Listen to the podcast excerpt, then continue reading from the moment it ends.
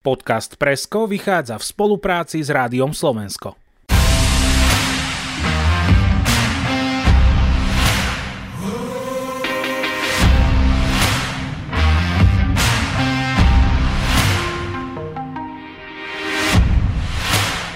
Vlastne v histórii americkej televízie bol iba jeden produkt, alebo teda jedno vysielanie viac sledované. Je to ale ovplyvnené aj tým, že to bolo vysielané na viacerých televíziách a to je prístate prvého muža na mesiaci. A okrem toho, keď sa bavíme o jednej televízii, tak eh, vlastne v top, teraz už neviem koľkých. Eh, viac naj... ako top ten je to no, už, no. Že, že sú vlastne iba Super Bowly a je, dlho, dlhodobo tam bol posledný diel Mešu. Áno, to som práve chcel povedať. Áno, áno, posledný diel rozlučkový Mešu bol dlho na 11. mieste, ale tak. ako pribúdajú Super Bowly, tak on klesá. Tak už je vypadnutý. Ten som ešte stále nevidel, neviem ako vy, ale musím si ho raz pozrieť, lebo stále tam svieti v tých rebríčkoch. toto štúdio. Vyhrajú. Amerika nevyhrá v tom prípade. Hej.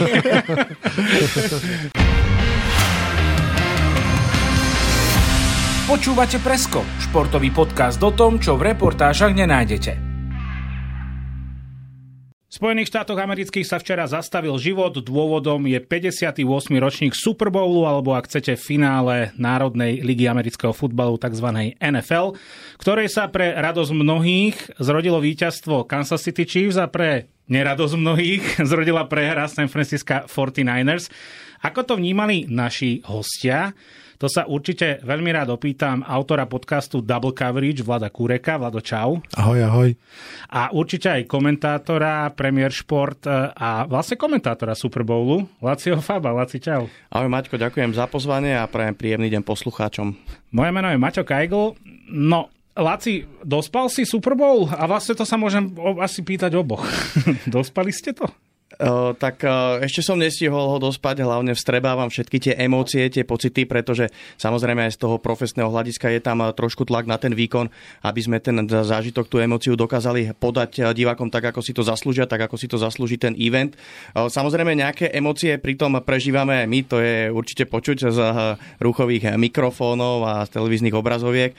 No na ďalšej strane to všetko, čo, čoho sme boli svetkami, tých vecí, tých akcií celého toho zápasu, na ktorý budeme roky a roky spomínať, tak vstrebate všetky emócie, to všetko, čo, čo sme boli svetkami, tak to chce nejaký čas a e, samozrejme budeme to musieť vstrebať a verím, že nes, neskôr v priebehu týždňa, možno dvoch týždňov konečne dospím nielen tento zápas, ale celú sezónu, ktorá trvala od septembra, a teda ten spánok je minimálne v môjom prípade výrazne narušený. Laci, to si mi úplne zobral e, z úst, že ono to ani nie je o tom zápase, ale ja už mám naozaj pocit, cítim sa ako Frodo, keď už je na tej hore osudu proste posledných 20 metrov a obzerám sa, že kto ma ponesie v tom finále, lebo ja už nevládzem. takže, takže naozaj je to nielen o tom zápase, o celej sezóne a ja som si dal krásne dve hodinky a potom som už šoferoval do škôlky.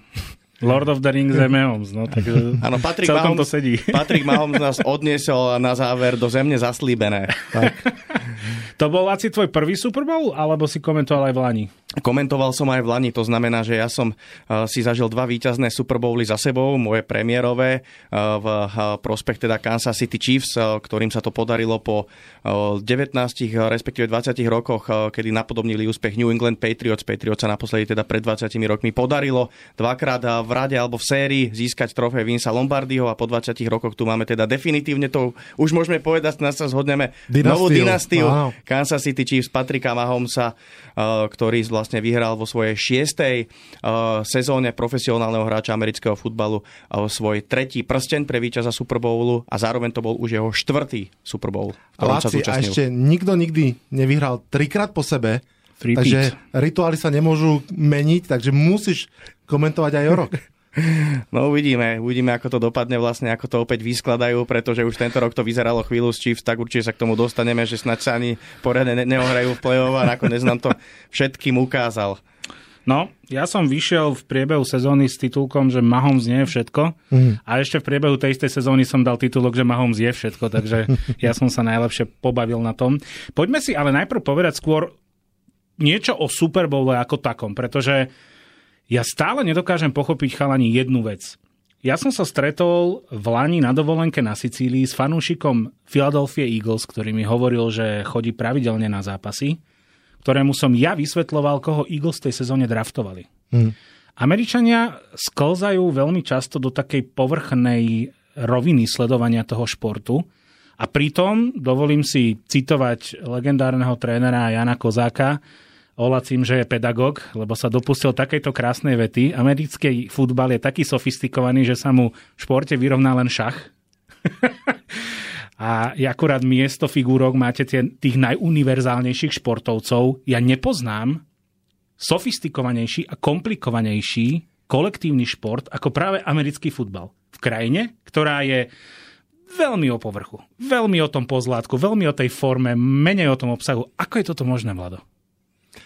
Tá krajina má tiež Harvardskú univerzitu, hmm. Jelskú univerzitu, čiže ťažko asi tú 200 miliónovú krajinu sploštiť do jedného rozmeru. Ale ja s tým e, Lacio výrokom absolútne súhlasím. Človek, ktorý mňa dostal k americkému fotbalu, George R. R. Martin, autor Game of Thrones, presne hovoril o tej hre, že sú to obrnené šachy a je vidieť, že to naozaj má v sebe veľa toho dobíjania územia a tých neskutočne množstvo stratégií a mňa ten šport odtedy tak pohltil, že nemám bunky na iný šport, pretože máš tam športovcov, Laci to potvrdí, ktorí keby nebol americký fotbal, tak prinesú Američanom olympijské medaily v atletike, v basketbale, ja neviem, akých ešte športoch, to proste fenomenálni atleti a zároveň je to proste neskutočne strategický šport.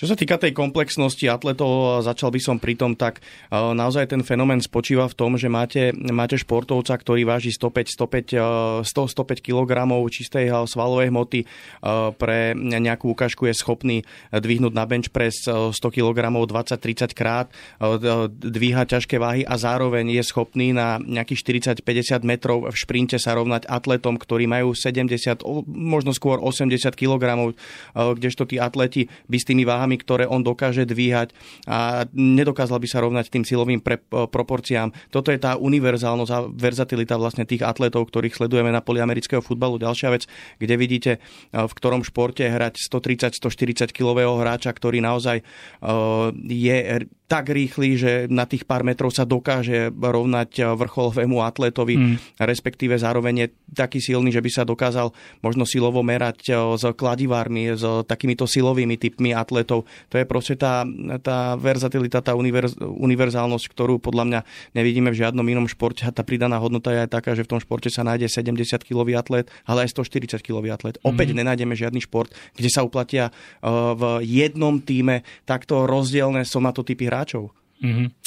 Ja ešte prepač k tej stratégii toho zápasu poviem jednu vec, ktorá mňa uchvatila okamžite a to je to, že to je zápas, ktorý nepozná iba čistý čas alebo iba ako keby všeobecný hrubý čas. Že ty svojim playcallingom vlastne môžeš určiť, či ten čas sa zastaví alebo nie. To samé, táto jedna jediná vec otvára toľko strategických a taktických možností v tom športe, že to je proste úžasné. Že je to vlastne asi o tom, že aj ten jednoduchší, ktorý má rád to pozlátko, tie krásne keče, tie zachytenia v páde typu Odell Beckham Jr., aj ten, ktorý rád vidí práve tie taktické šachy, aj ten, ktorý naopak vidí eh, rád ten bodybuilding, povedzme, a tú hrubú silu, že každý si v tom niečo nájde, že asi o tom to bude. Určite áno. Ja by som eh, povedal, že tí diváci, ktorí sa zoznamujú s tým športom, tak samozrejme, určite aj my sme to tak mali. Začali sme to sledovať. Prvé, čo vidíme, tak sú tie povrchné veci. Eh, kto hádže prihrávku, kto zachytáva loptu, kto beží z loptou. Ako náhle sa ten divák ponára eh, do tej hry hĺbšie a hĺbšie, tak spoznáva vlastne čaro toho športu a čo všetko stojí za tým úspechom, čo všetko stojí za tým výkonom, čo všetko stojí vlastne za tým zápasom. A to je od tých atletov, ktorých vidíme, po detaily preberané tými trénermi, po, po, po, po, playbooky, po zohratosť celého toho útoku a ďalších, ďalších vecí v kombinácii s tým, že v, konkrétne v tom americkom športe sa rozprávame o salary capoch, o drafte. To znamená, že to je z môjho pohľadu najférovejšie nastavený systém, ktorý svet športu pozná. Podľa mňa sme nič férovejšie, nič spravodlivejšie nevymysleli na planete Zem. A keď si, keď si toto všetko vlastne spočítame, tak nám vychádza jednoducho ojedinelý produkt. Ja keď by som mohol ešte long story short povedať krátky príbeh, čo sa nám stalo pred prípravou Super Bowlu.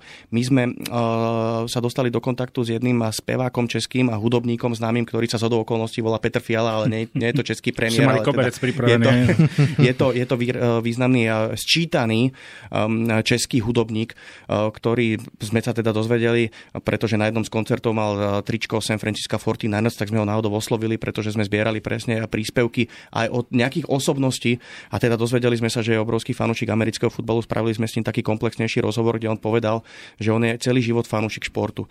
Prídete k nemu domov, 450 tisíc kníh o Messi, Ronaldo, atléti, biatlonisti, gymnazisti, všetko možné, všeho druh športový. No a ten človek povedal, že ja som si pred 2,5 rokmi som mal pustený televízor, mal som pustený klasický futbal, kde si prihrávali s brankárom, nejak som to chcel prepnúť, prepol si na americký futbal, zapozeral sa do toho, pochopil ten šport a dneska po 2,5 roku sa pozera na svoje okolie, ktorí tomu stále nerozumejú alebo nechcú rozumieť a pozera sa na nich, že on im nerozumie, ak je to možné, že ten šport nesledujú. A to je pán, ktorý teda už je vekovo, určite by sa na mňa neurazil e, starší, že to je staršia generácia a dokázal si k tomu pomerne rýchlo mm-hmm. nájsť vzťah, pochopil ten šport a dnes si nevie predstaviť život alebo, alebo to, to, to sledovanie športu bez amerického futbalu, ktorý sa vlastne v jeho živote stal športom číslo jeden a tých príbehov je mnoho. Dokonca ja môžem povedať, že aj mnoho funkcionárov z, z takých tých mainstreamových športov na Slovensku holdujú americkému mm-hmm. futbalu až natoľko, že si mm-hmm. naozaj dokážem predstaviť, že NFL je pre nich číslo jedna a potom, je, potom sú všetky ostatné športy vrátane ten, ktorý ich svojím spôsobom živí na takej tej skôr administratívnej pozícii. Mm-hmm. Myslím si, že tomu, prečo americký futbal je takým fenoménom, ešte prispievajú akoby dve ďalšie veci. Opravte ma pokojne, ak sa mýlim, že jedna je, že tá demografická krivka, že americký šport je naozaj šport pre všetkých Američanov, čo sa nedá povedať napríklad o hokeji. Hokej stráca veľmi na tom, že napríklad tá latinskoamerická časť populácie proste nebude fandiť e, zimnému športu, lebo tomu nerozumie. To je prvá vec. A druhá vec je, že ten fenomén toho, že tá sezóna je krátka a a tú sezónu si chcem naozaj užiť naplno a 200 dní v roku ťa niekto drží v napätí, kedy to už konečne začne. Sedí to? To je to, čo Laci hovoril, že zatiaľ, čo pri európskom fotbale pozeráš 20 minút, ako si nahrávajú v strede pásma, tak ono to neplatí iba v tom mikrokozme zápasu, ale aj v tom makrokozme celej ligy. Pretože v hokeji, ale aj v basketbale sa kľudne stane, že 5-6 zápasov sa nám nedarí, tak chalani, trošku sa porozprávame, ideme pridať. V americkom fotbale, keď prehráte dva zápasy, tak ste na titulkách, e, rieši sa, či ste skončili alebo nie. Tá obrovská intenzita 17 hracích kôl mm-hmm. a toho, že ty musíš vyhrať proste zhruba 10 zápasov z tých 17, aby si mal šancu na playoff, je obrovská. Playoff samo o sebe. Jeden zápas vyhráš, pokračuješ, prehráš, končíš. Žiadne najlepší z troch zápasov alebo zo siedmi. Čiže tá intenzita je zhustená naozaj v celom tom formáte ligy a toto mu veľmi, veľmi pridáva. No ako Vlado povedal, ten, ten šport je špecifický aj v tom, že tá sezóna je pomerne krátka. Krátka je z toho dôvodu, pretože je to úpolový a tvrdý kontaktný šport a pri tej jednej akcii, ktorá reálne možno v priemere sa odvíja 5-6 sekúnd, tak každý jeden z tých hráčov ide naplno. Nemôže si dovoliť tú akciu vypustiť, pretože ako náhle ju vypustí, tak sa e, teraz konkrétne v rámci NFL okamžite dostane na všetky sociálne siete a je veľmi pravdepodobné, že už si možno v tom týme nezahrá alebo minimálne sa dostane pod obrovskú palbu kritiky a viac už si to nedovolí. A to sa bavíme o jednej jedinej vypustenej hre, čo sa vlastne stalo aj v tejto sezóne jednému z hráčov eh, Pittsburghu Steelers. Eh, v každej akcii eh, prichádza ten kontakt tvrdý s tým, s tým protihráčom. Z toho samozrejme vznikajú aj nejaké zranenia. Je to veľmi ťažké na pohybový aparát, na pohybovú sústavu. Je zaujímavé sledovať aj, aj život toho hráča počas sezóny. Už sa tomu venujú viacej médiá. Je to dostupnejšie, ako to napríklad bolo pred 20-30 rokmi. No ale videli sme tam Holmesov pupok. Videli sme Mahomesov pupok, ale Patrick Mahomes napríklad v seriáli Quarterback, ktorý minulý rok si myslím, že dominoval na platforme, ktorá vysiela seriály a filmy, tak uh, sme videli, akým spôsobom sa Patrick Mahomes pripravuje a že tá, že tá špecifikácia vlastne jeho prípravy netkvie v tom držať nejakú svalovú hmotu alebo budovať nejakú svalovú hmotu, ale budovať funkčnosť a hlavne flexibilitu, pretože mm. on ako je v tých niektorých situáciách tvrdo hitovaný zo slepých strán, kedy on nevie, že bude hitovaný, kedy sa na ňom stretnú dvaja hráči, ktorí ho zložia vidíte jeho klby, pohybový aparát sa dostáva do, do rôznych nepri, ne, neprirodzených polôch, tak on práve sa pripravuje na, na tie polohy so špecifickými trénermi, tak aby to jeho telo, aby tie jeho šlachy a klby boli podvedome zvyknuté na tieto dané negatívne pohyby, aby k ním presne nepri, neprichádzalo ku zraneniu. Čiže to sú opäť špecifikácie na tých daných pozíciách, o ktorých sa vlastne rozprávame. A ja len možno to zakončím tým, že z týchto, z týchto dôvodov a z toho, že to je naozaj tvrdý kontaktný šport, kde prichádzajú jednoducho aj, aj vážne zranenia, aj tvrdé zranenia, aj tá fyzická náročnosť na to telo je, je enormná tak eh, z tohto hľadiska je to zatiaľ len v úvodzovkách 17-18 zápasov, keď sa rozprávame o tom, že tým má sezónu, kde absolvuje 20, dnes 21 zápasov, to znamená, že sa dostal do Super Bowlu. To je podľa mňa ten fyzický vrchol a strop, ktorý tie hráči jednoducho v jednej sezóne sú schopní odohrať. Teraz, aby sme pochopili, že prečo je Super Bowl naozaj taká vec, že ľudia predávajú baráky, auta a kupujú si za 5000 dolárov lístok v 394. rade, aby videli dvoch mravcov, tak uh, spýtam sa to takto, že je ťažšie vyhrať NFL ako NHL? Lebo vieme, že ten formát toho play-off je iný. Že mám pocit, že v NFL je obrovskou súčasťou toho športu náhoda. Je to jeden zápas. Kdežto oveľa viac sa kvalita tých tímov ukáže práve v tom 7 zápasovom playoff. Čiže je výrazne ťažšie podľa vás vyhrať NFL ako NHL? Som zvedavý, čo povie Laci. Ja možno len pár vetami. Je to špekulatívna otázka. Ja by som povedal, že NFL je ťažšie vyhrať z toho dôvodu, že keď si odmyslíme tú absolútnu anomáliu, ktorá sa volala Tom Brady a New England Patriots, tak vidíme aj vďaka tej vyrovnanosti, o ktorej pred chvíľou Laci hovoril, ako sa tam tie kluby menia hmm. a že naozaj, keď nejaký klub vyhrá trikrát v rozmedzi 5-6 rokov, tak tomu hovoríme dynastia, je to niečo, čo sa stane občas a je to už veľmi výnimočné. Mám pocit, že naozaj v hokeji častejšie vidíme to, že niekto zopakuje úspech, že sa drží dlhšie na tej špičke. V NFL sa ten káder strašne rýchlo obmienia. Životnosť hráčov je často 3-4 roky. To znamená, udržať sa pri, pri, na vrchole je o mnoho, o mnoho ťažšie, mm. podľa mňa. Je to dané tým samozrejme, že v NFL je tá konkurencia väčšia.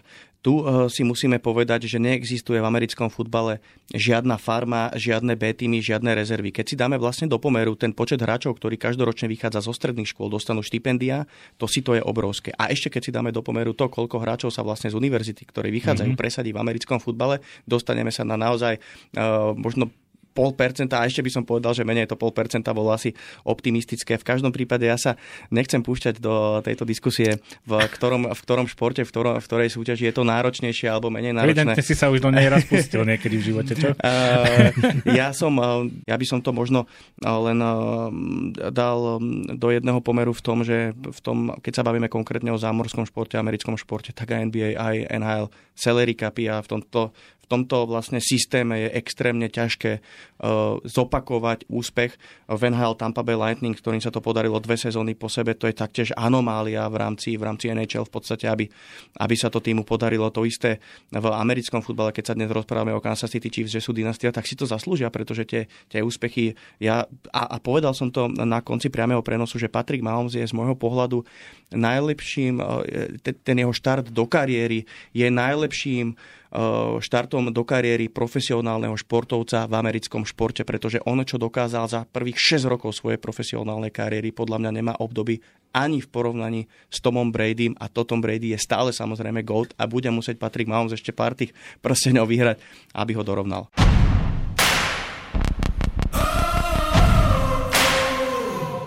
Ďalšia vec je, že vlastne pozícia quarterbacka je vôbec, ja by som povedal, že v celosvetovom športe neopakovateľná, nenahraditeľná, že ja som počúval podcast bratov Kelseyovcov New Heights a tam sa rozprávali o tom, že kto by mal byť ešte pred Super Bowlom, keď sa udelujú na NFL Honors akože oddelenia individuálne sa ho pýtal, že kto by mal byť MVP a takto a robil si vlastne, chválil Trevis svojho brata Jasona, ktorý je center, čiže ofenzívny lineman, že sa umiestnil na nejakej 37. pozícii a mu hovoril, že, že by mohol byť niekedy ofenzívny lineman MVP a sám Jason Kelsey povedal, že pre ňo neexistuje, aby MVP, aby najúžitočnejším hráčom sezóny nebol quarterback Že to je proste tak ťažká pozícia, tak náročná pozícia. A ja to troška prenesiem do toho včerajšieho zápasu. Lebo tu sa možno rozprávalo a asi právom o tom, že na jednej strane máš obrúsený diamant. Patrick Mahomes je hotový hráč, ktorý, keď si udrží nejakú svoju fyzickú výkonnosť, to je hráč, ktorý môže ešte 15 rokov nás všetkých terorizovať, ktorý nefandíme Kansasu. Na druhej strane je Brock Purdy, ktorý je mystery relevant, vybraný ako posledný hráč. Um, hovorí sa o ňom, že je systémový quarterback, pretože je vo výbornom systéme trénera Shanahana a že vlastne on nie je taký výnimočný a nikdy nebude taký výnimočný ako Patrick Mahomes, ale zase bavíme sa o tom, čo aj Laci na, na, načrtol, že dostať sa vôbec na pozíciu tej štartovej jednotky, to, čo si mi Vlado ty svojho času v minulosti povedal, že existuje tá planetárna teória, že je 32 miest, ale ešte sa nenašlo 32 quarterbackov, ktorí by boli adekvátnymi startermi. Naraz v jednom čase. Že, že vôbec existuje hráč, ktorý sa prepojoval na tú pozíciu, že to vôbec nie je akože zelenáč, ktorý sa teraz rozsype a začne hádzať prihrávky 13 metrov vedľa svojho targetu, svojho cieľa.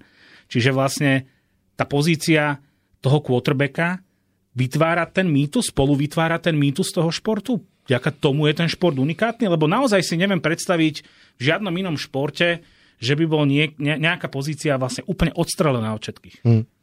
Ono, samozrejme, tá pozícia je úplne unikátna a podľa mňa je až nefér uh, porovnávať iných quarterbackov s Petrikom Mahomesom. To je, to je proste naozaj Montana by ti dal. Kapitola sama o sebe. No, je pravda, že som ho nezažil na, na vlastné oči, ale zatiaľ, čo aj Laci hovoril, že ten štart s Tomom Bradym majú približne pod, podobne rovnaký, ale to, čo je tam ten rozdiel, je ten spôsob, akým Mahomes hrá. Hej, že Brady hral rozumne, a samozrejme aj veľmi dobre. Ale Mahomes tomu dodáva ten Michael Jordanovský flair. Nemusíš fandiť Kansasu, ale proste sa podľa mňa nedá neobdivovať to, čo on robí. Takže on je podľa mňa akože špecifický prípad. Keď ho dáme bokom, tak tak ako vravíš, každý jeden starter v NFL, ktorý naozaj je startrom a Brock Purdy tam patrí a je veľmi zaujímavé, že sa tam dostal z tak nízkeho draftu a drží sa, musí niečo vedieť, inak by tam nebol. Laci, ty si bol linebacker, keď sa nemýlim. Ty, ty si nechcel byť quarterback? Nechcel si hádzať lobdu? nechcel som Chcel hádzať lobdu, ja kolena, som čo? vždy a radšej hitoval. Určite hovorí sa o tom, že pozícia quarterbacka je najťažšou pozíciou vo svete športu. Mohli by sme samozrejme na, tém, na túto tému nahrať určite hneď niekoľko podcastov. Čo sa týka toho vplyvu na hru a ten vplyv na spoluhráčov, ja neviem, keď sa nad tým zamyslíme, tak quarterback má obrovskú zodpovednosť. A tá zodpovednosť nie len predviesť výkon, ale predsa bavíme sa o zodpovednosti voči zdraviu vlastných spoluhráčov, pretože ako náhle e, quarterback hrá zle, on môže ohrozovať zdravie svojich, e, svojich spoluhráčov, zle zakoluje akciu, zle niečo zahlasí, zle niečo e, jednoducho nevidie, pošle prihrávku svojmu receiverovi do miest, kde na ňo čakajú dvaja obrancovia, čiže reálne ohrozí to jeho zdravie. Toto je to, čo tí najlepší quarterbacki sú si vedomí a nerobia to v tých zápasoch. A čiže, čiže bavíme sa o tom vplyve um, toho, toho quarterbacka nielen na ten výkon ako taký, ale aj doslova na život životy tých jeho spoluhráčov. V tomto je tá zodpovednosť enormná. A potom samozrejme aj ten psychický tlak, to my si nevieme ani predstaviť, čo ten, čo ten quarterback vlastne ako musí byť nastavený do tých zápasov, pretože na jednej strane byť pod čiarchou toho, že uspieť, viesť ten útok, držať sa na ihrisku, pretože keď sa neudržím na ihrisku, je tam dlho moja obrana, moju obranu to boli. Moja obrana môže byť zranená tým, že je vlastne preťažovaná v tých zápasoch. Mm. Na druhej strane útočiť tak, aby som neohrozoval vlastných spoluhráčov, manaž, manažovať ten útok. Ja hovorím, že ten pojem, my sme, ty si to načrtol, Brock Purdy, game manager, podľa mňa game manager nie je handlivé pomenovanie, ale game manager je dôležité. Aj Patrick Mahomes bol v tomto playoff game manager. Ale ano. v dôležitých momentoch tých zápasoch playoff aj Brock Purdy sa zmenil na playmakera, pretože zrazu preskremblovať a vlastnými nohami dobehnúť pre 40 yardov, to nebolo nadizajnované v playbooku. To on jednoducho tú hru vytvoril. On posunul ten útok uh, k prvému downu k tomu, aby tie zápasy jednoducho vyhrávali. Čiže toto je ten, tá, tá špecifikácia. Ty si spomenul ešte to, že, si ne, že bratia Kelsiovi sa teda zhodli na tom, že si nevedia predstaviť, že by niekto iný mohol získať ocenenie pre najúžitočnejšieho hráča. Ja tuto zastávam ten opačný názor, že ja si to naopak predstaviť viem, pretože v niektorých prípadoch, keď tie výkony sú špeciálne, ako pre mňa boli špeciálne výkony Christiana McAfeeho v tejto sezóne, hmm. tak by som doprial aj inému hráčovi. V minulosti sa to dialo, že aj running veci, dostávali napríklad ocenenia pre najužitočnejšieho hráča sezóny. A ja si napríklad myslím, že ten, že ten eh, vplyv eh, McCaffreyho na celé to San Francisco bol tak zásadný, tak kľúčový, že on si mohol zaslúžiť. Možno keby som podal ten rekord. On bol jeden touchdown, že Áno. od toho, aby urobil vlastne rekord historický v NFL v počte zápasov po sebe, v ktorých skoruje aspoň jeden touchdown. On ten rekord vyrovnal historicky a nepridal ten jeden zápas navyše. Ja s tebou, Laci, úplne súhlasím.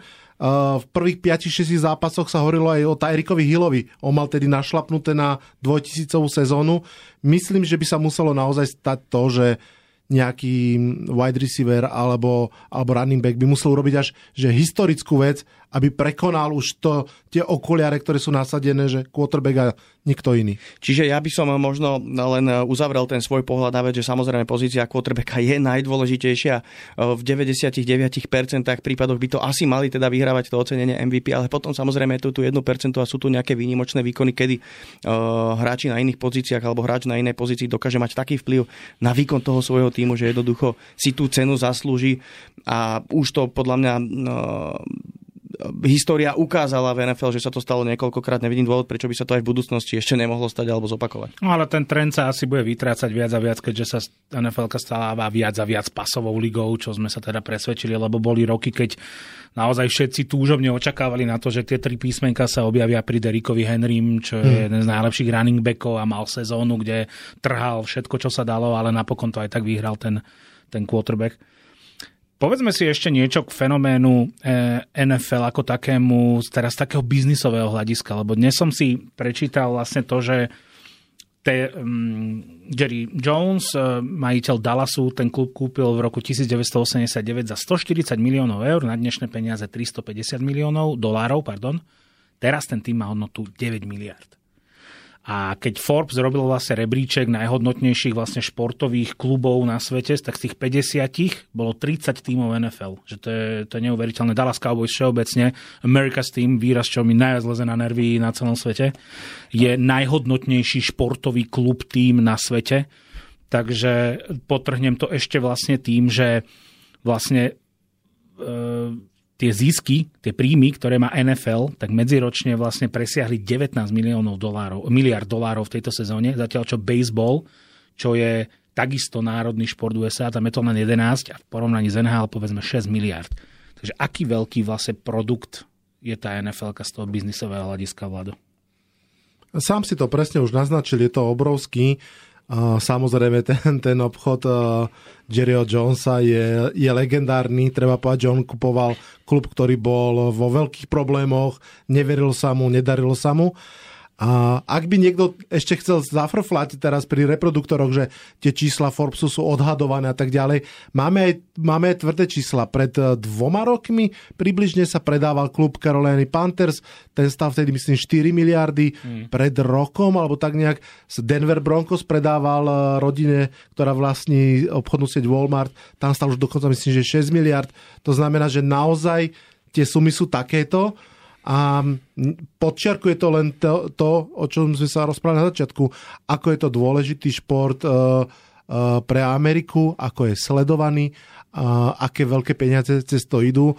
Sám Super Bowl je vlastne obrovský marketingový nástroj, mm-hmm. je to mhm. nie len sviatok športu, je to aj sviatok hudby, je to aj sviatok reklamy, čiže je tam naozaj tých aspektov veľa. Ty robíš v reklame, to asi môžem prezradiť. Je tam priama korelácia medzi tým, že keď si nedám Eh, nezaplatím ten spot v Super Bowle, a ako sa to odrazí na mojich ziskoch a keď si ho zaplatím? Je to vyrátané? No, neodrazí sa to do negatívna, ale môžeš si tým samozrejme získať. Je to veľmi jednoduché. V reklame sa snažíš osloviť najväčšie možné publikum. Mm. Super Bowl ti garantuje najväčšie možné publikum koncentrované do konkrétneho času, aký existuje v amerických televíziách. Možno sa budeme o tom rozprávať. Super Bowl je jasne najsledovanejšou televíznou udalosťou rok po roku, rok po roku. To znamená, že ty keď chceš osloviť 100 a viac miliónov divákov, máš unikátnu príležitosť urobiť to počas Super Bowlu. Samozrejme, Um, preto ten reklamný čas stále zdražieva a zdražieva z nejakých 30 tisíc dolárov na aktuálnych 7 miliónov mm. dolárov za 30 sekúnd od vysielania reklamy. Mm. Si spomínal len toho Jerryho Jonesa, tak keď sa na vás obidvoch pozerá jeden v Mikine Giants, druhý v tričku Eagles, tak to je určite váš obľúbenec. Najväčší konkurent America's Team, ja mám normálne hrb sa mi urobí na chrbte. Eh, čo sa týka hodnoty tej ligy, tak tu musíme dať kredit aj Rogerovi Goodlovi, pretože ten priesah amerického futbalu za posledných rokov eh, výrazne rastie v rámci internacionalizácie. Eh, do ďalšej sezóny pribúda ďalšia destinácia Brazília, kde sa odohrá zápas. 2025 už je potvrdený zápas na štadióne Santiago Bernabeu, domovskom stámku Realu Madrid, presne tak. A je to obrovský záujem, ktorý vlastne NFL dokáže budovať a, a budovať si v podstate aj, aj prostredníctvom predaja licenčných práv, čím to vlastne vlastne začína prostredníctvom toho, toho regionálneho marketingu, ktorý robí e, či už v Európe alebo aj na iných kontinentoch a prilákava tým e, ďalších a ďalších ľudí k tomuto športu. Je to nakoniec vidieť aj na tých eventoch. E, určite veľa ľudí, ktorí nás počúva, boli na zápasoch amerického futbalu v Európe, tak tá show, ktorá tam je, je jedinečná. Keď mi niekto povie, že v Amerike to je ešte o niečom inom, pretože zatiaľ som tam nebol, tak si to snad neviem ani predstaviť, mm. pretože tá show, tie prelety stíhačiek, hymna, ten sprievodný program, vy idete na celý deň tam a berete to nie, že idete si pozrieť futbal dve hodiny, vylúskate tam jadierka, dáte si jednu klobasu v bufete a idete domov. A zoberete, tam, na zoberete, zoberete tam rodinu, vidíte tam pomalovaných fanúšikov, smejete sa, mm. fotíte sa, je tam kopec prievodných aktivít, máte to naozaj celý deň a zakončíte to celé v nejakom bufete alebo v nejakom bare vedľa štadióna, kde sa rozprávate s ďalšími 50 nadšencami zo všetkých kútov sveta, spoznávate tam tu e, tie, tie druhé kultúry, obohacujete sa aj spoločensky, čiže dneska ten šport ako taký už presahuje uh, len uh, ten, ten, ten športový výkon, ktorý sledujeme, ale sú to, je, je to celospoločenská e, udalosť, Super Bowl ako taký, ale potom aj napríklad počas e, dňa vďaky zdania, to je tiež e, tá, tá trojica zápasov, ktorá tam ide sezónu za sezónou, tak je ratingovo v televíziách veľmi vysoko, čiže to ide v závese za Super Bowlom a liga to jednoducho robí dobre, tá politika je jasne nastavená a potom samozrejme súťaž ako taká je z toho schopná generovať príjmy. A čo je dôležité povedať, že máme 32 majiteľov, teda 31, pretože Packers nemajú svojho majiteľa miliard, miliardára, ale je to v úvodzovkách taký ten socialistický systém, že to je 32 trhov a tí majiteľia si dokážu tie zisky vlastne rozdeliť rovnomerne, bez ohľadu na to, že by tam niekto si sa postavil za tým stolom, buchol si do hrude, že ale ja som New York, ja tu mám najväčší trh, čo ty v tom New Orleans malom alebo vo Wisconsine zamrznutom chceš, ale jednoducho tie, tie, tie, tie príjmy si rozdelia rovnomerne, aby tie organizácie v podstate mali rovnakú štartovaciu pozíciu, aby mali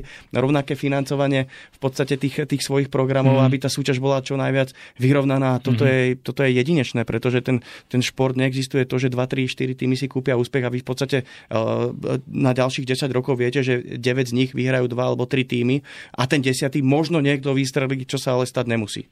Ja, Maťo, na chvíľku ti zoberiem moderatorskú stoličku. Otázka na vás. Neviem, či ti dám. Myslíte si, že sa dočkáme toho, že klub amerického futbalu bude sídliť v Európe? Nie. Nie. Žiadni London Knights nás nečakajú? Uh, ja, Prezračený ja, Jaguars? Ja dlhodobo hovorím, že toto je najlepší, najrozumnejší, najzdravší krok pre NHL, aby sa, ten, aby sa to zdvihlo, lebo oni majú neskutočný potenciál v Európe. Ja mám pocit, že nhl v Európe milujú možno aj viac než v niektorých častiach Ameriky. Ale NFL v žiadnom prípade. Áno, NHL je výrazne, by som povedal, uh, kanadská uh, nejaká preferovaná športová Kanada súťaž. Je Európou Kanada je Severnej áno, Ameriky, áno, áno, takže to sedí. Tak, čiže Čiže to je kanadská doména, by som povedal. Čo sa týka tej tvojej otázky, tak myslím si, že nie, že to, že to nedáva zmysel aj z hľadiska možno toho cestovania, že by to mm. bolo extrémne, mm. extrémne náročné pre tých hráčov.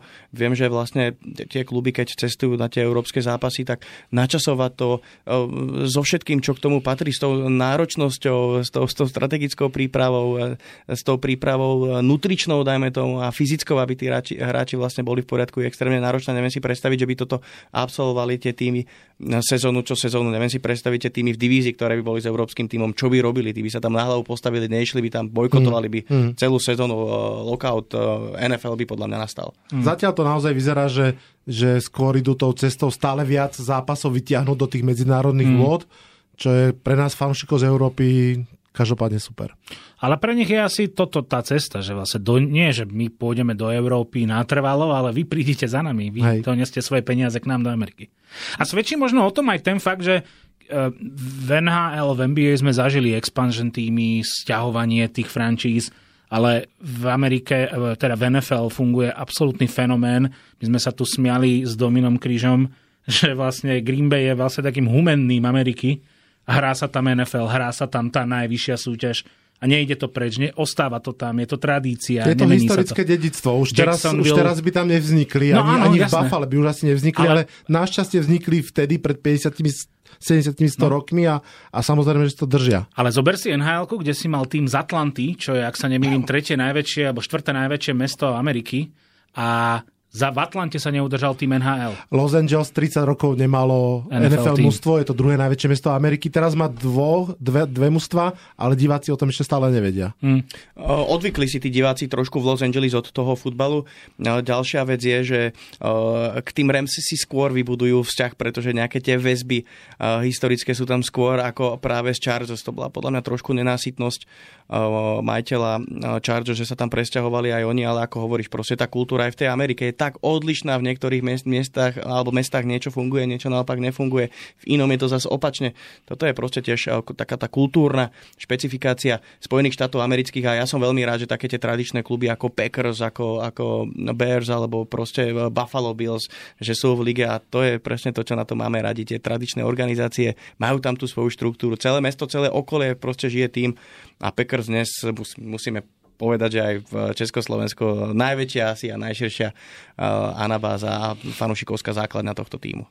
Čo možno nezostáva, teraz zostávajú tie tradičné lokality, ale tak trošku postupom času sa vytlača z amerického fotbalu, ako tomu hovoria elements, že vlastne už aj v Buffale bude krytý štadión, že odchádza trošinku to, čo ešte teraz občas sa stane, že sa kvôli snehu ani nehrá, alebo sa hrá, je to nezabudnutelné, esteticky zaujímavé pre nás v teple, pre tých hráčov to musí byť šialené v tých zamrznutých eh, podmienkach padnúť na zem, dostať do rebra a tak ďalej. Takže chápem, prečo to postupne nfl vytlača zo svojich hry. Možno, možno si dovolím ťa len kontextovo doplniť, teda, aby posluchači chápali ten zápas Buffalo, ktorý vlastne bol presunutý proti Pittsburghu Steelers z tohto ročného playoff. Ono to aj nebolo kvôli hráčom, ale vlastne bolo to kvôli divákom, pretože v Buffalo vlastne v tom okolí bol vyhlásený nejaký stupeň ohrozenia. Ľudia vlastne nemali, nemohli ani určité hodiny vychádzať, čiže by sa regulárne nemali ako dostať na ten štadión, čo tam bolo toľko snehu. Čiže aj v takých podmienkach by sa hral americký futbal a nakoniec túto sezónu alebo tohto ročné playoff sa v Kansas sa odohral jeden z najchladnejších zápasov vôbec v histórii NFL a keď si spomenul ten uh, uh, to Buffalo, že by malo teda tam prísť nejaké rekonštrukcii štadiónu, tak v Miami sa určite tešia, pretože tí majú najhoršiu situáciu vôbec uh, teplé, teplé mesto, teplý, teplý štát, uh, tým, ktorý hráva svoje zápasy, drvujú väčšinou základnej časti v 20, 30, 40 stupňoch, zrazu to playoff ide presne cez Buffalo, cez Kansas, cez tie najchladnejšie v úvodzovkách destinácie, čo samozrejme tí hráči sú není zvyknutí a na to sa nedá natrénovať, pretože na tie teplé podmienky sa ešte dokážete pripraviť. Dáte si skafander, dáte si 4 termá, idete v tom trénovať, zavrete sa do haly na tú, na tú, no, na tú ale s tým mal problém na tú, Miami. Na tú, na tú vlhko si dokážete čiastočne zvyknúť, ale na tú zimu, na tých minus 20 to ako natrénujete. Dva roky, keď sa s tým ten hráč nestretne, tri, možno to zažije v univerzitnej kariére, ale potom ďalšie 3-4 roky hrá v tých teplých podmienkach, v tých halách a tak ďalej, dojde na takýchto štadión a zamrzne mu úsmev, tak ako sa to stalo. Konec koncov hráčov Miami je v tohto ročnom playoff. Mm. Ale pridáva to nuancy toho športu si myslím, Absolutne. že vlastne jeden zápas hráš v Superdome v zavretej nádhernej hale, potom ideš do Las Vegas a o týždeň na to ideš do Tundry, jak sa hovorí vlastne štadionu Green Bay Packers. Počúvate Presko, športový podcast o tom, čo v reportážach nenájdete. Poďme na samotný zápas. A ja dám veľmi jednoduchú a zároveň zákernú otázku. Prečo vyhrali zase Chiefs? Prečo? Pretože nikdy netreba stavkovať proti Patrikovi Mahomsovi. To je úplne tá najjednoduchšia odpoveď. Prečo ideme... stavkovky dali nižší kurz na San Francisco? Uh, oni vedeli, prečo to spravili. Oni uh. vedeli, prečo to spravili. A uh, prečo vyhrali? Pretože Patrick Mahomes, pretože Andy Reid, pretože tá kultúra, ktorá je v Chiefs, ktorá je víťazná. A musím povedať, že v tom zápase uh, v tej situácii, v ktorej sa vlastne Kansas ocitol, tak eh, si neviem predstaviť eh, iného quarterbacka, na ktorého by som si v tom momente stavil, že ten zápas vyhrá, tak ako to spravil Patrick Mahomes. A Patrick Mahomes vlastne ukázal týmto zápasom, že je najlepším quarterbackom v lige a že on bude tým mužom, ktorý bude atakovať rekordy Toma Bradyho a raz v budúcnosti o 10 o 15 rokov, ak mu samozrejme eh, zdravie vydrží a bude pokračovať ten trend jeho výkonnosti, tak ho budeme porovnávať s najlepším quarterbackom všetkých čas, ktorým vlastne je Tom Brady. Ťažký zápas, krásny zápas, užil som si ho, museli si ho užiť všetci diváci pri či už televíznych obrazovkách doma alebo v rožných hospodách, e, ktoré boli plné, nám písali ľudia v podstate zo všetkých chutov, nielen Slovenska, ale aj Česka, ako sa zabávajú, posielali fotky. Toto bola presne reklama na americký futbal, na NFL. Keď toto náhodou bude pozerať nejaký fanúšik, ktorý rozmýšľa, či si ten americký futbal pustí, tak, tak pustite si tento jeden zápas ja vám garantujem, že si pustíte aj prvý otvárací zápas budúcej sezóny, že začnete sa o ten šport zaujímať, pretože to, čo nám ukázali tými na oboch stranách, to bolo niečo výnimočné. A keď som ja spomenul eh, na začiatku tohto rozhovoru, že americký futbal je v podstate eh, strategicky porovnateľný so šachom, tak toto bola jedna brutálna šachová partia eh, tých najväčších stratégov, ktorí, ktorí podľa mňa na svete existujú, ktorí, ktorú si tam rozohrali s tými najlepší, s najlepšími atletmi, z hľadiska komplexnosti, ktorých vlastne na, na svete podľa mňa môžeme vidieť a e, v kombinácii s tou celou show, ktorá tam bola, s tým krásnym prostredím, s tým krásnym televíznym prenosom, vznikol podľa mňa jeden výnimočný, výnimočný e, televízny produkt, ktorý e, podľa môjho názoru je bezkonkurenčný. Ja musím povedať, že som bol až milo prekvapený, ako sa San Francisco držalo v tom zápase. Osobne som si myslel, že to bude ešte jednoznačnejšie ja som bol presvedčený, že víťaz duelu Baltimore Ravens Kansas City Chiefs bude celkovým víťazom. Myslel som si, že to bude Baltimore. Ak niekto bol schopný zastaviť Kansas, tak to mohli byť oni, keby si nevybrali svoj najhorší deň vôbec. No ale keď sa vrátim k Super Bowlu samotnému, na obidvoch stranách vynikajúci ofenzívne ladení tréneri, na obidvoch stranách slušný výkon aj defenzívnych kaučov, slušný e, je možno až e, príliš málo na, na Spagnola, ktorý podal fantastický výkon. No a na jednej strane veľmi kvalitná skvadra útočníkov a na tej druhej najlepší hráč možno všetkých čias. A to, to naozaj prevážilo. Na, uh, chvíľu to aj vyzeralo, že San Francisco môže vyhrať 3 minúty pred koncom zápasu, to tak povedať mali vo svojich rukách, mohli nechať minút všetok čas skorovať e, na záver a vyhrať, ale obrana Steva Spagnola povedala, že nie, zastavila ich a zvyšok je už história. Ja osobne poviem, že pred tým zápasom som si povedal, lebo v, v, tá cesta San Francisca do finále bola tak trnistá, že ja si dovolím povedať, že oni nemali byť ani, ani v NFC Championship Game. Oni mali vypadnúť už z Green Bay, kde boli horší tým. Mali vypadnúť z Lions. Obidva tie týmy sa v rozhodujúcej chvíli zadusili, ako hovoria Američania, mm. choke. A to vydláždilo cestu San Francisku do Super Bowlu. Ja som celý čas hovoril, že na to, aby San Francisco malo akúkoľvek šancu v tom finále uspieť, tak musí sa v prvom rade zlepšiť ich defenzíva, musí sa vrátiť k tomu, o čom sa hovoríme. Čo sa stalo? Čo, čo hovoríme a hlavne ránová defenzíva. Áno. Zastavovanie behov. A to sa úplne potvrdilo v úvode toho zápasu, pretože uh, Mahomes uh, tuším hneď prvý drive mal 3 a von, vôbec sa nedostal do hry a takto to pokračovalo s občasnými prvými downmi v podstate do konca prvého, prvého polčasu, keď to priťahnem za vlasy. Uh, bol to defenzívny Super Bowl, taký, aký má vysačku napríklad aj ten katastrofálne hrozný Super Bowl Patriots Rams, ale zároveň bol neuveriteľne zábavný.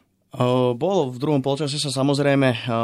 Sa to otvorilo. Sa to, sa, sa to otvorilo. Ja nadviažem na to, čo si spomínal, že, že 49 sa dostali v podstate so šťastím v úchodzovkách do, do Championship Game a trošku nadviažem na to, čo povedal môj kolega Martin Hamza v pozápasovom štúdiu, kedy povedal, že uh, 49ers, že, že nevyhral tým lepší, vyhral tým šťastnejší. V podstate 49ers sa len vrátilo po, to, to, to, to, čo si požičali a nie len v divíznom kole, ale aj v Championship Game, kedy z môjho názoru Dan Campbell svojimi zlými strategickými rozhodnutiami, pretože ja som, a to poviem iba dvoma vetami, lebo to je opäť na ďalší podcast, zastancom toho, že môžeš byť agresívny, môžeš e, mať nastavený nejaký trend, ale keď prichádzajú nejaké strategické, e, e, strategické rozhodnutia v tých konkrétnych chvíľach najdôležitejších, kedy tá sezóna stojí a padá na nejakom rozhodnutí, tak musí ten človek vedieť aj možno povoliť brzdu, aj spraviť nejaké iné rozhodnutie, keď ho má vlastne dostať, alebo napomôcť mu dostať ho do, do toho finále, pretože my sme videli, že playoff a úspech v playoff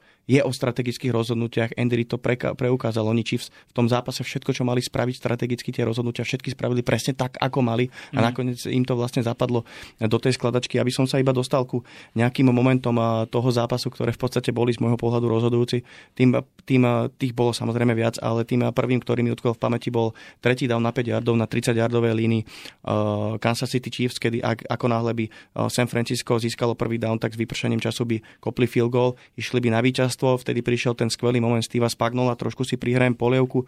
Ja som hovoril, že Steve Spagnol bude kľúčovou osobou toho zápasu, nie z titulu toho, že samozrejme Patrick Mahomes 330 yardov, 2 touchdowny a tak ďalej, ale v tých kľúčových situáciách bol on tým zásadným mužom, ktorý dopomohol tomu týmu a dal mu príležitosť. On svojim skvelým kôlom v podstate zastavil, dostal Broka Purdyho potlak, zastavil ten útočný drive a potom samozrejme dostal Patrick Mahomes príležitosť na to zvrátiť ten zápas, poslať ho do predloženia. No a v predložení už sa opäť ukázala skvelá taktická vyspelosť Steva Spagnola, ktorý zatlačil, keď už boli San Francisco v redzone, dokázali ich tam zastaviť. 49 z tej pozície kopli field goal, no a následný útočný drive Patrika Mahomesa bol extrémne trnistý. Oni tam rozohrávali štvrtý down na vlastnej polovici.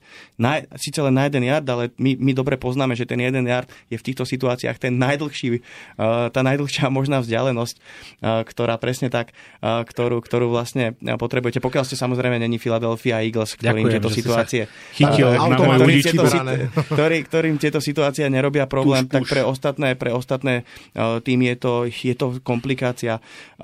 O pár hier na tomu wide receiver potom ako zachytil 7 yardovú prihrávku sa nepochopiteľne vrátil späť do backfieldu a zo plus 7 yardov spravil minus 4, minus 5 yardov a zrazu sa Mahomes ocitol v situácii druhý na 14, druhý na 15.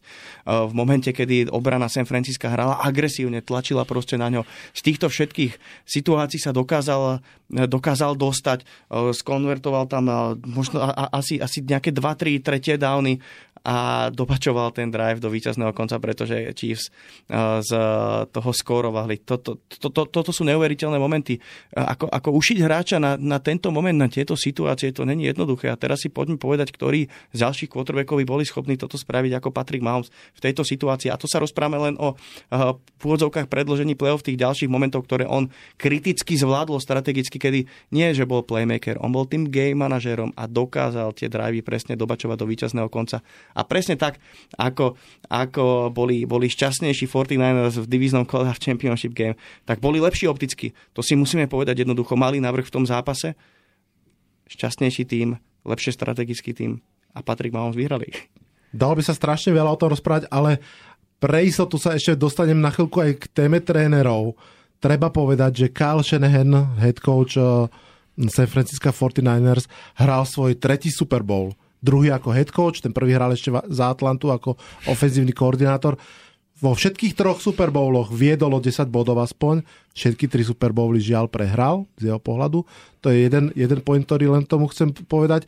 A druhý je, že už nami uh, opakovane spomínaný Steve Spagnol, defenzívny koordinátor, a podľa mňa naozaj jeden z absolútnych hrdinov toho zápasu, defenzívny koordinátor Chiefs, je prvý asistent trénera, prvý koordinátor, či defenzívny alebo ofenzívny, ktorý má 4 Super Bowl prstene taký ešte po planete nechodil, je prvý a ja sa teším, že ten prvý z tých štyroch prstenov mm-hmm. získal v drese New York Football Giants.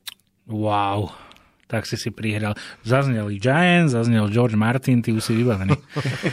a ešte mi napadlo, ja si pamätám mnoho zaujímavých, zábavných Super Bowlov, konec koncov aj ten minuloročný bol ofenzívny, bol veľmi zábavný, ale Uh, Vážne teraz, si sa tak bavil minulý rok?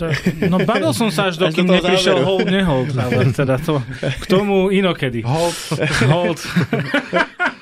No ale že pamätáme si veľmi veľa zaujímavých aj comebackov v, teraz nemyslím iba Super Bowl, ale všeobecne v tom zápase, lebo v tom športe, lebo ten šport je na to svojím spôsobom aj aj eh, dizajnovaný, ale keď to napríklad porovnáme s tým tebou por, uh, spomínaným Super Bowlom medzi New England Patriots a Atlanta Falcons, mm. kde naozaj Brady dotiahol tú otočku, tak to sa dá pripisovať tomu, že, že Atlanta sa v istej chvíli fakt, že zadusila, zasekla, mm. zadrhla a Patriots ako tí skúsení to proste prevalcovali. Lenže tu Mahomes keď manažoval, ako Laci povedal, ten, ten posledný drive, ktorý bol nesmierne ťažký, kde sa nevychádzali tie veci, kde sa nedarilo, tak on to všetko robil v situácii, keď prehrávali tí Chiefs, keď boli, keď boli proste dole, keď potrebovali naozaj zázračné, lebo my si musíme uvedomiť to, že naozaj ako blízko boli 49ers tomu ale vieš čo, prepáč, že ti skočím do reči, ale problém trošku bol, že vždy prehrávali iba o 3 body že neprehrávali o touchdown, čo by úplne zmenilo aj, aj optiku a situáciu a play calling, lebo je rozdiel, či mám rátať s tým, že sa potrebujem dostať niekde na 35 yardov a kopnem pri najhoršom, alebo viem, že jednoducho musím dať touchdown, to je niečo úplne iné. Navyše, ak by 49ers dali extra point, ktorý bol zblokovaný, tak by to bolo o 4 body, mm. čo už teda vlastne znamená, že musia skorovať touchdown. Mm. To bolo veľmi dôležité, nie Laci? Toto, toto bol ďalší z tých kľúčových momentov, ten extra point, pretože v low scoring game, kedy sa naozaj hrá uh, náročná šachová partia, potrebujete každý jeden bodík k tomu, aby ste boli úspešní. Ja len, úspešní. Ja len uh, jednu vec pre vlastne doplnenie toho, prečo je Patrick Mahomes taký fenomén. V každom z týchto troch Super Bowlov, ktoré vyhral, tak prehrával o 10 bodov.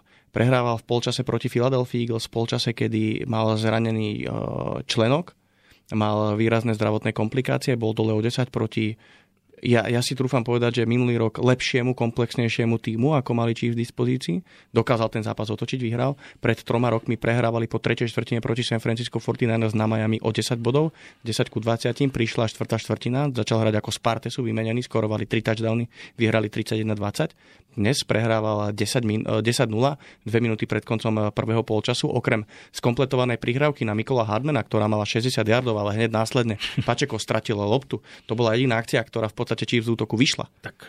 On, oni išli do polčasovej prestávky, na nich bola padnutá obrovská deka. Travis Kelsey kričal na Andyho Reida, videli sme situáciu, ktorú sme Trošku predtým... aj na ňo zaklepkal. A, áno, videli sme situáciu, ktorú sme predtým nevideli.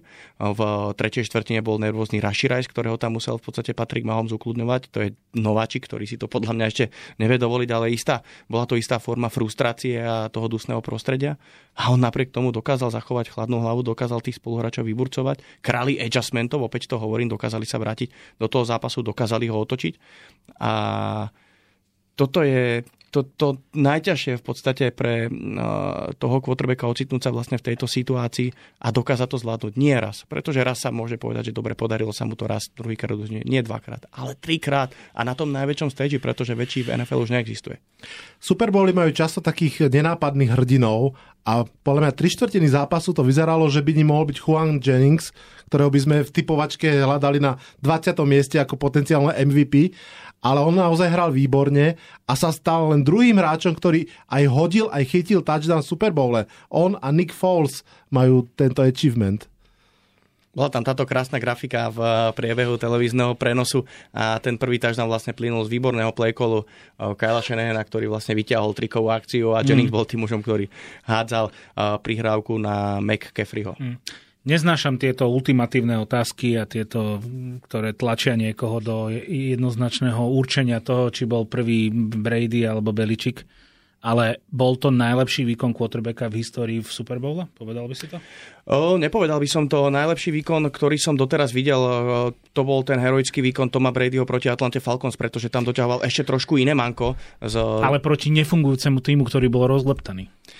Tento no, momentum bolo te, te, tak lopsided. Ťažko povedať. Tam, tam ja to dobre nepamätám, Laci, ale to bolo 3-4 minúty do konca, keď eh, Julio Johnston chytil famózny catch a Atlanta kľudne mohla vyhrať zápas, mohla, Z 30 mohli kopnúť field goal, vlastne áno. to bol tretí down na 8 yardov, kedy by stačilo, aby, aby eh, running back v podstate dostal loptu od Meta Ryana, ale Shanahan išiel agresívne, chceli pre prvý down, ktorý by ukončil zápas. No a z toho, z tej akcie vyplynul sek, eh, Hightower tam mal vlastne dizajnovaný blitz, no a vlastne s tým sekom sa Falcons dostali z field goal range, museli pantovať, Tom Brady bol dole 8 bodov, čiže touchdown nestačil, museli hrať ešte za 2 body.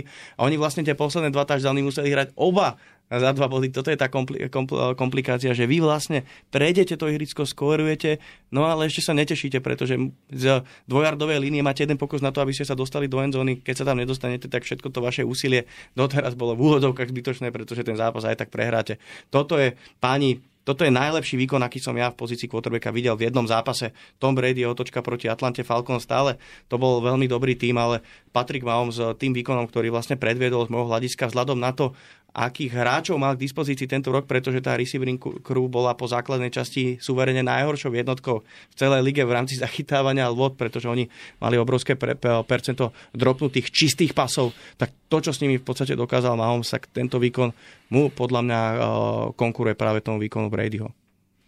Ja by som navrhol sa ešte pozrieť na výkon Ilaja Meninga proti New England Patriots v 2011. Ale, už, už si por, ale tak už si, už si poriadne žartujem, prihrajme, žartujem, lebo sú iba dvaja quarterbacki, ktorí dokázali Bradyho zdolať v Super Bowl. A iba jeden, ktorý to urobil dvakrát. Ale prestaň. A, nie, ja súhlasím s Lacím, súhlasím s Lacím, tam ten zápas bol e, fenomenálny v, pozi, v podaní Toma Bradyho.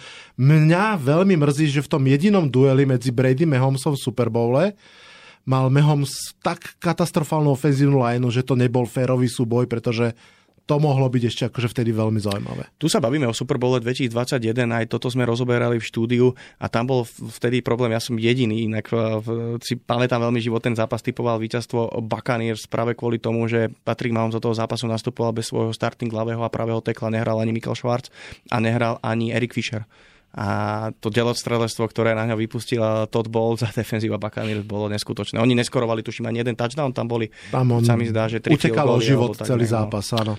Mne tento výkon príde um, výnimočnejší v porovnaní s tým s Atlantou, aj keď jasné, že tu sa bavíme o tom, že jedno je 99,98 a druhé je 99,99. Možno sa zhodneme, že mal Mahomes o mnoho horší káder v tak, útoku ako vtedy Tom Brady. si mi nabil, pretože ten tým v ofenzíve nefungoval celý rok genialita toho ofenzív, tej ofenzívy alebo produkcia tej ofenzívy do obrovskej miery vlastne ležala iba na ramenách a na tej hádzacej ruke Patrika Mahomesa, na jeho mozgu, na tom, čo on vymyslí. Veľa zápasov urval, presne ako Laci povedal, na tom, že si niečo odskrembloval. Je to samozrejme dané aj tým game planningom, ktorý mu Andy Reid hádzal, pomáhal mu. A plus ešte, keď si zoberieme úvod toho zápasu, ja som videl, ako Kelsey sotil do Rída, vlastne nie za to, že niečo zle zavolal, ale že v tej situácii nebol na ihrisku, keď som to správne pochopil, že keď Pačeko stratil tú loptu, vyskočiť proti Andymu Reedovi, čo Andy Reid zase okrem toho, že je osobnostne veľký muž, tak je aj veľký muž.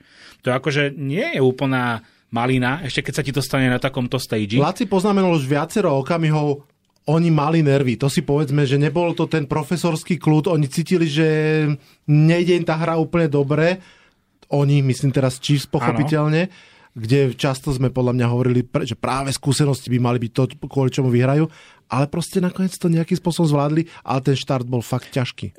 Ja iba túto doplním ďalší fakt. Elžarius Snit, 15-jardová penalizácia za to, že udrel do prilby Brandona Ajuka od ano. hráča, ktorý je v úvodzovkách také zlatičko toho týmu, kto si trošku pozera viacej tie rozhovory a tak ďalej, tak Snit vyzerá ako hráč, ktorý by neublížil ani muche a bol to nejaký skrát, vyplývalo to z nejakej tej atmosféry hmm. dusnej na, na tej sideline, čiže toto vlastne iba potrebuje to, o čom sa rozprávame. No a jednoducho Mehom spotreboval celý ten tým presvedčiť, že kokos, ne, nekončíte tu so mnou, akože ja vás potiahnem, len, len akože dajte mi tých 10% späť. Preto to ja považujem za výnimočnejší výkon, ale samozrejme bavíme sa o uh, drobnostiach. Na záver tohto bloku padla tá o, otázka aj pri odovzdávaní trofé. Buduje sa nová dynastia uvidíme. Ja som si jedno jediné želal, nech proste nezažijem ďalšiu dekádu totálnej dominancie jedného týmu, lebo Brady mi uh, aj, a, ma aj naučil milovať ten šport, ale aj mi ho znechutil trochu, tým, že proste stále si ho videl s tým lízatkom v ruke. Tak sledujeme novú dynastiu, sledujeme nových, nových Patriots a budeme o 10 rokov uh, si klásť otázku, či by to všetko dokázal Mahomes aj bez Andyho Reida. A naopak?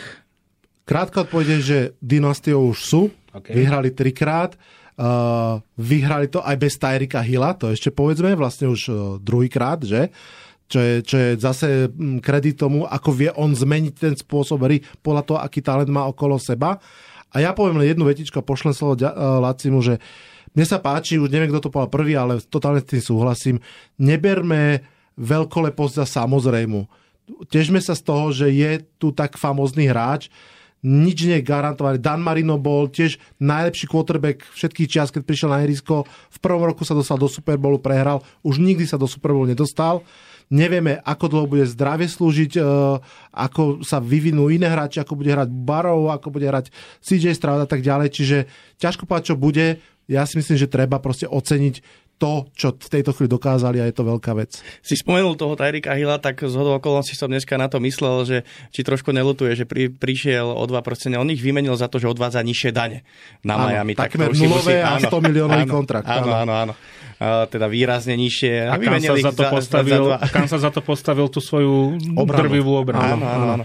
Oni si, dosť, oni si nadraftovali vlastne tých hráčov. Toto je ich výhoda, že oni veľmi dobre pracujú s mladými, áno, s mladými hráčami vlastne do priamo. defenzívy, čiže oni vlastne nerobia veľké tzv. splash hráčov na, na trhu voľných hráčov, ale sú schopní si tých hráčov draftovať. Spomínal si tú dynastiu, súhlasím s Vladom, to sme už povedali, že to dynastiou sú, ale opäť nastáva vlastne nová sezóna, od dneska premostujeme otáčame stranu a opäť budú v apríli na drafte draftovať ako posledný, ako 32. v prvom kole, aj v druhom kole, aj v treťom, teda pokiaľ nebudú tradovať hore, čo ich samozrejme bude stať opäť nejaký kapitál, čiže nadraftujú tých hráčov menej alebo ich za niečo vymenia. Čiže opäť 31 tímov má hodené rukavice na to a majú rovnaké podmienky na to aby vybudovali tie týmy, aby išli po tom Kansase, aby ich zvrhli z toho tzv.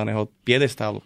A ja opäť zase chvíľku moderátora ja poviem, otázka na ja vás. Iba, ja iba poviem, že menej ako 31 tímov, lebo Rams si vyhádzali svoje prvé kola podľa mňa, že do 22. storočia. No ale Rams ako refreshi to mústvo aj bez prvého kolo piku je veľká vec. Sú to frajery. Um, a prepáčte, že zase použijem Giants. Uh, Tom Brady mal Ilaja Meninga, niekoho, kto mu zobral dva prstene. Kto by mohol byť tým killerom Kansas City Chiefs a Petrika Mahomesa. Však ich je toľko, len to nedokážu. No ale zatiaľ, zatiaľ akože... Ale Ellen ho vypráši vždy v základnej Patrick časti, príde killer Joša Elena. Tak to by som to povedal. To, to, to vychádza. Burov ho raz porazil, Burrow ho trikrát porazil. Ale, ale porazil ale... ho vlastne na tom stupienku do Super Bowlu a potom áno, rok mu to vrátil ešte áno, aj s úrokmi. Áno. Čiže Možno Danny DeVito, teda Tommy DeVito. Možno CJ Stroud, uvidíme, no. No, lebo narážam na to, že vlastne ten tým, aj keď môžeme sa rozprávať o tom, že takúto dobrú obranu Mahomes nikdy nemal, ale mm-hmm. zase takýto katastrofálny talent v útoku tiež nikdy nemal. Aj ofenzívna lajna uh, Chiefs zase nebola bohviaká, len keď si spomenieme na Javana Taylora, ktorý je pán full start v tejto sezóne, on pomaly v každom zápase urobil full start a nazbieral neskutočne veľa penált takto katastrofálny ten talent okolo seba, ako si mi aj ty spomínal, ešte nikdy nemal a napriek tomu to zvládol. Mali dobrú chémiu, musím sa priznať a dám teraz takú zaujímavú informáciu, že náš kolega spolukomentátor Mira Kyselka je dobrý kamarát s Jovom Túnim. Mm. So jedným z najlepších ofenzívnych linemenov v Kansase. Bol tam aj na tom zápase na Miami. Mira s ním bol celý týždeň, boli aj na pozápasových večerách a tak ďalej. Mal sa stretnúť aj teda s Creedom Humphreym, čo je elitný center toho týmu. A podľa, dostali sme samozrejme nejaké informácie vtedy aj o zdravotnom stave Túnyho, ktorý si teda pretrol prostný sval v zápase proti, proti Buffalo, keď to ešte nebolo, nebolo aktuálne, ale čo nám povedal, takže majú veľmi dobrú chémiu a naozaj, že hlavne tá, tá interior ofenzívna line Chiefs fungovala perfektne a bol to vidieť na tej behovej produkcii. Tak. Keď sa rozprávame o tej obrane, tak podľa mňa Patrick Mahomes mal aj najlepší behový útok Pačeko hral skvele, ale ono sa to odvíjalo od tej no, práce mm. uh, ofenzívnej liney, najmä znútra Joe Tooney, uh, Creed Humphrey napravo, Trace Smith, ktorého tiež minulý rok draftovali v piatom kole starting pravého garda, ktorý dve sezóny v lige a dva Super Bowly. Ako toto je skvelá vizitka celé, celého toho, toho manažmentu, tých scoutov, ktorí vlastne budujú ten tým a robia špičkovú prácu. Ono je to vždy samozrejme aj daň zase za ten salary cap. Uh, Patrick Mahomes mal v tomto roku 37 miliónov záťaž do, do toho klubového salary capu a proste to sa niekde musí odra- odraziť a naozaj o mnoho viac sa zvyšuje tlak na to dobre draftovať, lebo to je ten príliv lacných dobrých chalanov a naozaj sa im to podarilo do secondary, do ofenzívnej liney. Humphrey šiel v druhom alebo v treťom kole, to nebol žiadny top, top mm-hmm. 5 pick a proste patrí medzi troch najlepších centrov ligy. Mm. No a teda otázka, bude to 6 prstenov vyrovná Bradyho, alebo do tohto sa nechcete radšej púšťať? Mne sa páčilo, čo povedal Vlado a toto je presne to, čo hovorím a snažím sa to interpretovať aj fanúšikom, pretože tá komunita v Československu rastie a samozrejme najatraktívnejšími sú tie týmy, ktorým sa aktuálne darí. A my, ktorí fandíme teda aj e, tým týmom e, v vozovkách poslabším e, túto sezónu, tak hovoríme, že, že vážte si každý ten, jeden, každý, ten, každý ten jeden postup do, do play-off, každé to jedno možno víťazstvo. To, to vyhrať Super Bowl, to je, to je to najviac, čo môžete dokázať. Niektoré týmy ešte vo svojej histórii nevyhrali. Super Bowl. neboli teraz, vôbec Super Bowl. Teraz sa, teraz, sa, teraz sa vlastne môže stať to, že Patrick Mahomes sa už nedostane nikdy do ďalšieho Super Bowl. A bolo by to úplne normálne. Čiže to postúpiť do play-off, netreba to brať ako samozrejmosť. Dneska ja pri mojom týme som sa dostal do situácie, kedy by som bol rád za to, aby môj tým napríklad vyhral primetime zápas, pretože kvôli tomu stávam v noci. Na druhý deň som nepoužiteľný, som zabitý a z posledných šiestich sme prehrali 5 krát, alebo ten môj tým prehral 5 krát, čiže ten deň ešte ten človek alebo ten fanúšik trpí o to viacej, že mu to neprinesie ani, ani ten, tú, tú pozitívnu emóciu, prečo vlastne je to fanúšikovstvo um, také, aké je, prečo to vlastne všetci máme radi, že z toho máme trochu počešenia. Čiže naozaj treba si vážiť každé to jedno víťazstvo, obzvlášť postup do play-off. Domáci play-off zápas je taktiež obrovská vec pre množstvo tímov. Vyhrať nejaký play-off zápas, postúpiť do uh, konferenčného finále, postúpiť do Super Bowlu, to sú uh, veci, ktoré sa vám počas fanúšikovskej uh, takej tej úvodzovkách kariéry alebo počas toho fanúšikovstva môžu stať raz za život, niekto to možno nezažije. Fanúšikové Detroitu, bol tam na tých zápasoch ešte, keď by som mohol doplniť. Pán. Star, star, staručký pán, teraz mi vypadlo jeho meno. Pozeral som s ním nejaké, nejaké dokumenty, on čaká od 56. na to, aby jeho tým vyhral play-off zápas alebo domáci play-off zápas, proste také, takéto šialenosti a je permanentkár, ktorý chodí na ten tým 60 rokov. Bola... 60 rokov sa pozeráte na to, že ste v úvodzovkách hambou alebo ste výsmech pre celú ligu a 60 rokov tam chodí v tej bunde, fandí tomu Detroitu, po 60 rokoch sa toho dočká a my všetci plačeme spolu s ním. NFC Central, to ešte bola vtedy divízia. Keď naposledy vyhrali, áno. A ja sa spýtam ešte poslednú, že boli aj Bills svojím spôsobom dynastiou na začiatku 90. rokov. Štyrikrát postúpili za sebou do Super Bowlu. To je, to je bomba.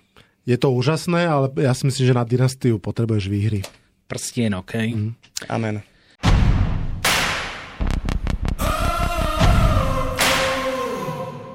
Na záver, krátko, poďme si zahejtiť.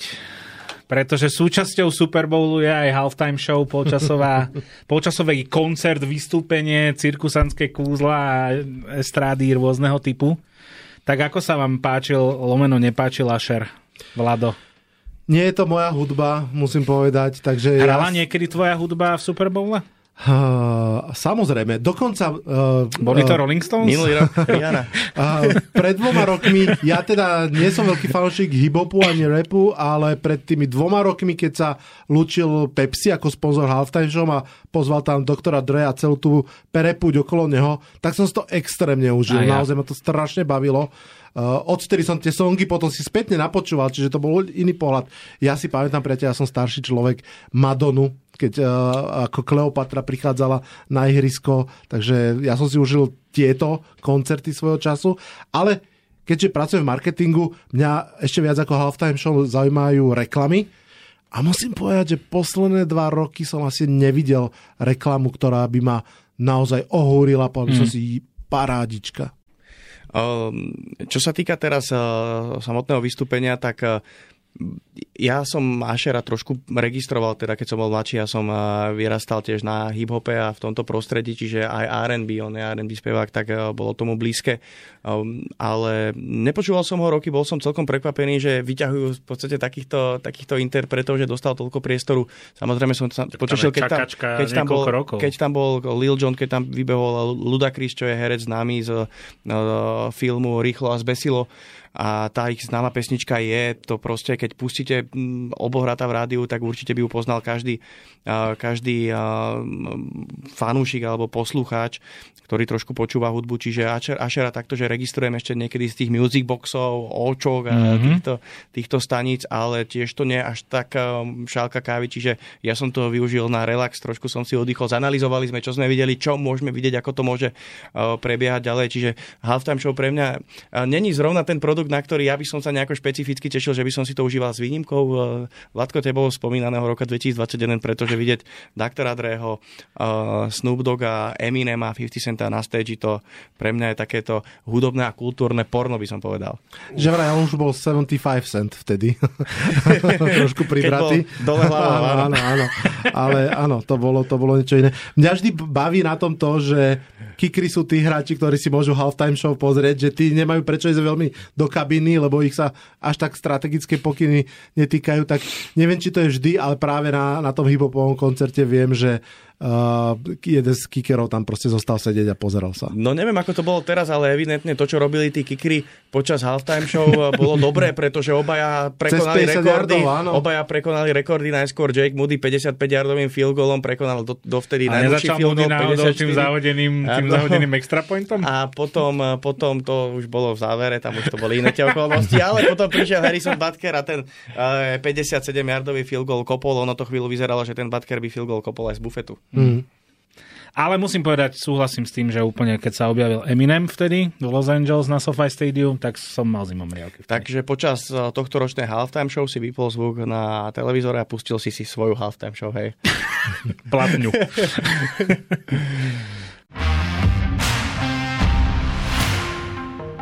Top list. Tak dnes si dáme tri akcie z NFL, ktoré by ste ukázali niekomu, koho by ste chceli presvedčiť o tom, že americký futbal je skvelý šport. Tak začína Vlado Kurek. Tak poďme na to, dáme najskôr jednu pásovú akciu. Najslavnejšia akcia Super Bowl volá sa Helmet Catch, keď uh, Eli Manning sa vyhol seku, ušiel, hodil to 40 yardov na stredy hryska a tamto receiver chytil takto o helmu, padol s tým, udržal loptu. Takže helmet, keďže je jednotka. Musíme dať aj behovú akciu a Laci mi odpustí, ale musím dať zrodenie Beast Modu, keď Marshawn Lynch zobral na plecia celú obranu Seattle Seahawks a odnesol ju až do endzóny pre touchdown. A dajme aj niečo z obrany. Dáme 100-yardový pick six uh, Harrisona, ktorý, ktorý takto vychytal Kurta Warnera a otočil koleso Super Bowlu v roku 2012. No rovnaká otázka pre Lacio Faba. Laci? Ja najskôr polahodím fanúšikov New England Patriots. Prvá akcia ktorú spomeniem, tak je interception Malcolma Butlera, ktorý doslova rozhodol o tom, že Tom Brady získal ďalší prstenia pre víťaza Super Bowlu. Bol to Super Bowl, ktorý zakončil sezónu 2014. No a Russell Wilson hodil pik na jednojardovej línii, Malcolm Butler sa stal nečakaným hrdinom toho ročníka. Druhá akcia sa tiež týka New England Patriots, bol to Tom Brady jeho heroický comeback o tri roky neskôr proti Atlante Falcons, kedy hádzal do triple coverage pri dlhom downe na uh, wide receivera, ktorým bol Julian Edelman a ten v triple coverage neskôr neskutočným spôsobom dokázal tú loptu doslova vyškrábať zo zeme a Patriots tým pádom získali prvý down. No a posledná akcia je Philly Special akcia, ktorou, a, ktorou a, Philadelphia Eagles absolútne zaskočila defenzívu New England Patriots v Super Bowle, no a zakončená touchdownovým pasom na quarterbacka Nika Folsa, ktorý na začiatku bol tým hráčom, ktorý odovzdával loptu jednému z tight endov, tento posunul na, myslím, wide receiver, alebo ako to, tak, ako, ako to bolo, ale špeciálna akcia, a, ktorú nikto neočakával a navždy sa zapísala do histórie NFL. Top list. Chlapci, Rozprávali sme sa o americkom futbale. Mnohí z nás odchádzajú sa znova rozprávať o americkom futbale a, a napriek tomu, že teda americký futbal sa na teraz končí, myslím tým NFL, tak je tu obrovské množstvo európskeho a amerického futbalu aj na našej uh, malej slovenskej hrude, takže sa môžeme tešiť. Ďakujem veľmi pekne Lacimu Fabovi, komentátorovi Premier Sport. Ďakujem veľmi pekne za pozvanie. Ďakujem autorovi podcastu Double Coverage s Vladom a Honzom, teda aby sme úplne odprezentovali Vladovi Kurekovi. Ďakujem, čaute, čaute. Ďakujem v režii aj Dominovi Krížovi, moje meno je Maťo Kajgla, počujeme sa pri ďalšom presku. Počúvate Presko, športový podcast o tom, čo v reportážach nenájdete.